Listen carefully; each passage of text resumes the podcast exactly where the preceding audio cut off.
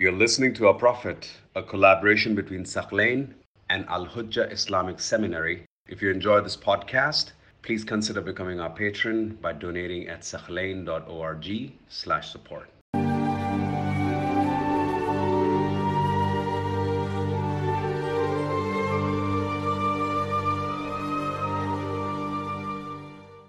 Now let's talk about some very fundamental issues in Medina. When the Prophet ﷺ arrives Medina and he chooses that spot and he wants to now construct a mosque in Medina, a man comes to the Prophet just as he had entered Medina and he challenges the Prophet. That man is Abdullah ibn Ubayy ibn Salul, the leader of the hypocrites later. Abdullah ibn Ubayy felt threatened by the presence of the Prophet. Why? Because the Aus and Khazraj, the main two tribes in Medina, they were fighting for so long. Just recently, they decided to, to choose Abdullah ibn Ubayy to be their chief and leader. Then, months after that, they went to Mecca and they made an allegiance with the Prophet ﷺ, inviting him to come. So effectively, they changed their mind about Abdullah ibn Ubayy. No, we don't want you as the leader. Rasulullah ﷺ will be our leader. So when the Prophet entered Medina and Abdullah ibn Ubayy saw those masses cheering the Prophet, receiving the Prophet, supporting the Prophet, he grew very jealous of the Prophet. He saw the Prophet is taking his own position. So from that first minute, he showed enmity to the Prophet. What did he say to the Prophet? When he met the Prophet, he told him, Go, go to the people who have deceived you and don't deceive us here. So he asked the Prophet to leave. Now, Sa'd ibn Ubadah, he was also one of the tribal leaders in Medina, he, he found this unacceptable. So he told him, Ya Rasulullah, don't listen to him. Abdullah ibn Ubayy does not represent us. He was about to become our chief, but things changed. He does not represent us. You are welcome to stay here. We shall support you as much as we can. Don't listen to this man. He's got a grudge in his heart and he doesn't want you to be here. But we, the people of Medina, we want you to be here. This guy, Abdullah ibn Ubayy, he created so many headaches for the Prophet. Later on, he became the leader of the hypocrites in Medina. He had an army of hypocrites with him.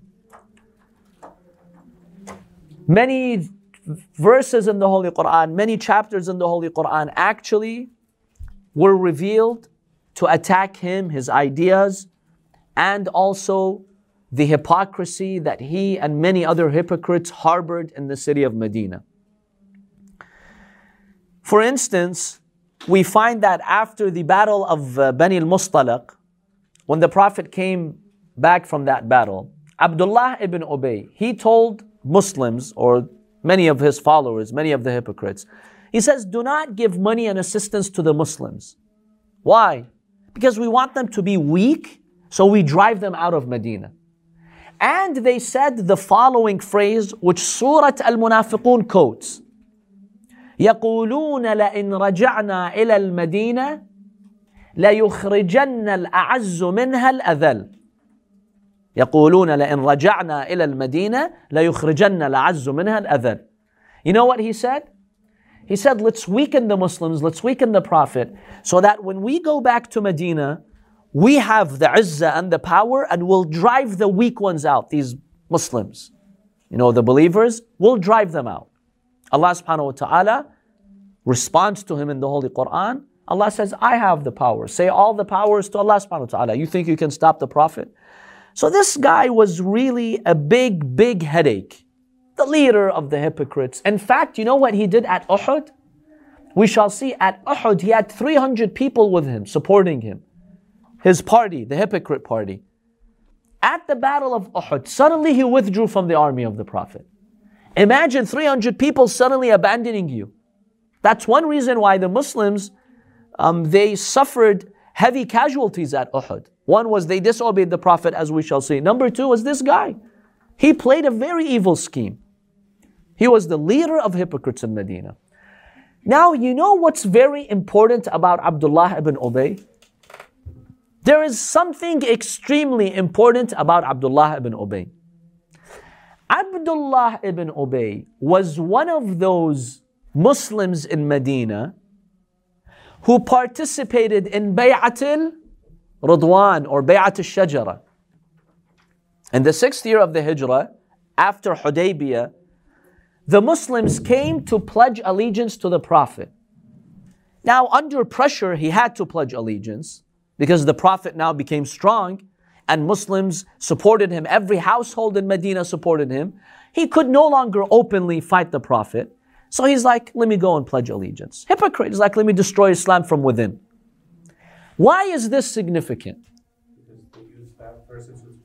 Uh, there is a very important verse in Surah Al Fath, verse 18, which you will find other schools of thought citing this verse to state that all the Sahaba, Allah was pleased with them and they're good. What does Allah say in Surah Al Fath, verse 18? لقد رضي الله عن المؤمنين إذ يبايعونك تحت الشجرة Allah says in the Holy Quran, Allah has been pleased with the mu'mineen, the believers, when they gave bay'ah to you under the tree.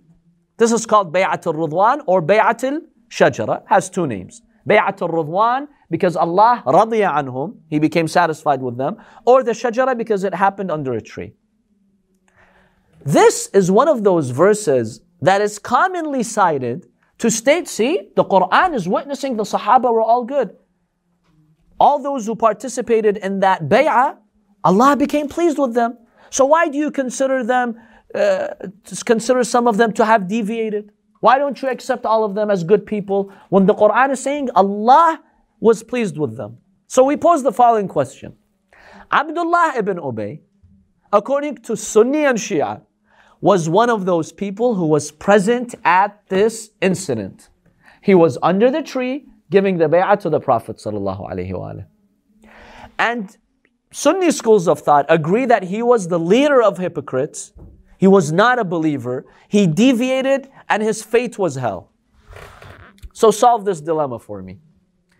The verse says Allah was pleased with all of them, supposedly. But then you have Abdullah ibn Ubayy, whom they acknowledge and admit was a hypocrite. So what do you do with this verse? فعلم ما في قلوبهم فأنزل السكينة عليهم Allah knows what's in their hearts then He sent down the sakina, the tranquility on them This bay'ah is conditional. First of all, what is one word in the very beginning of the verse that tells us this bay'ah did not include all the companions? It included some of them. Exactly. Did Allah say, لَقَدْ رَضِيَ اللَّهُ عَنِ الصَّحَابَةِ? is, is that what the verse states? No. It says, لَقَدْ رَضِيَ اللَّهُ عَنِ الْمُؤْمِنِينَ Allah was pleased with the believers. So any companion who was truly a believer, yes, Allah was satisfied with him. But is this verse stating all companions were believers? No, that's not what it's saying. And the proof is someone like Abdullah ibn Ubayy. If you say that the verse is stating all the companions were believers, then how do you solve this dilemma of Abdullah ibn Ubayy? He participated for sure, so he should be included in the verse. Yet they acknowledge he died as a hypocrite. And he was an enemy to the Prophet. And his fate was hell. So, what do we do with a person like that? That's clear evidence that the verse is not talking about all companions. It's talking about those who were believers. And that's exactly what we say. We in the school of Ahlul Bayt, we say companions are two, two categories. One was were true believers and the others were not. They were not true believers. Maybe they believed sometime in their life, then they changed, or they were hypocrites. And the Quran talks about many, many hypocrites in Medina.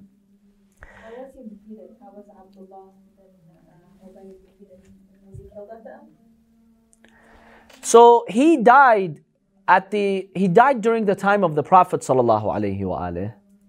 And the Prophet explained to his companions that he died as a disbeliever. See, he never openly fought the Prophet, like with an army, because the Prophet was too strong in Medina. That's not something he could consider. So, what he did, he would always come up with conspiracies, trying to conspire with others, trying to mobilize some people to abandon the Prophet. That's what he would do in Medina, really. But then in the end, he never gained victory and he died during the time of the Prophet. Yeah, so he died before the Prophet. And he never you know, achieved his victory of driving the Prophet, Prophet out of Medina. Now, this issue of hypocrites is something that we should examine in Mecca as well. We know the Prophet in Medina, his daily headache was with hypocrites. And the Quran is filled with references. You've got an entire chapter called Al Munafiqun.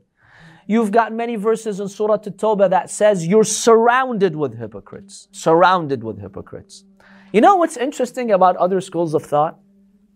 During the time of the Prophet, there were many hypocrites, as the Quran states. The minute the Prophet ﷺ passes away, they instantly become all good. Yani just instantaneously. They flip 180 degrees, those hypocrites, and they become believers. Isn't it so? Because they say their companions, they're all just. They're all just. What happened to those hypocrites? What happened to them? Where did they go? Did the ground swallow them or what happened to them? All of the And what happened to those verses? You know, a, a hypocrite does not become a believer overnight, especially when the Quran attacks them so much. And Allah says they are in the lowest levels of hell. إن المنافقين في الدرك الأسفل من النار. So what's going on over here? In fact, in fact, those who state all the companions became good after the Prophet, that is an insult to the Prophet. You know why? Analyze a statement like that. That means the only barrier in their lifetime from becoming believers was the presence of the Prophet himself. Because the minute the Prophet leaves, they all become good. So the only thing that was stopping them from becoming believers was the Prophet himself. The Prophet who's Rahmat al Alameen, who's a source of guidance, is now the reason why they're not believing. Can you accept that? Really, that's what, what it boils down to. As long as the Prophet was present, there were hypocrites. The minute he leaves, he's out of the picture. Allahu Akbar. They become so good and so just. And we should follow all of them and accept all of them as just companions. So that means the presence, the blessed presence of the Prophet was a barrier to their guidance. Who can accept that? How can a Muslim accept that? The Quran says the Prophet is a source of guidance. And what these guys state, no, bil'aks, the exact opposite. The Prophet's presence was a barrier from having these munafiqeen becoming good people and joining the religion of Islam with a pure heart. Because the minute he leaves, somehow they become good. So the only thing that changed was the absence of the Prophet. So the, the problem was his presence then. Can we accept that? What happened to those hypocrites?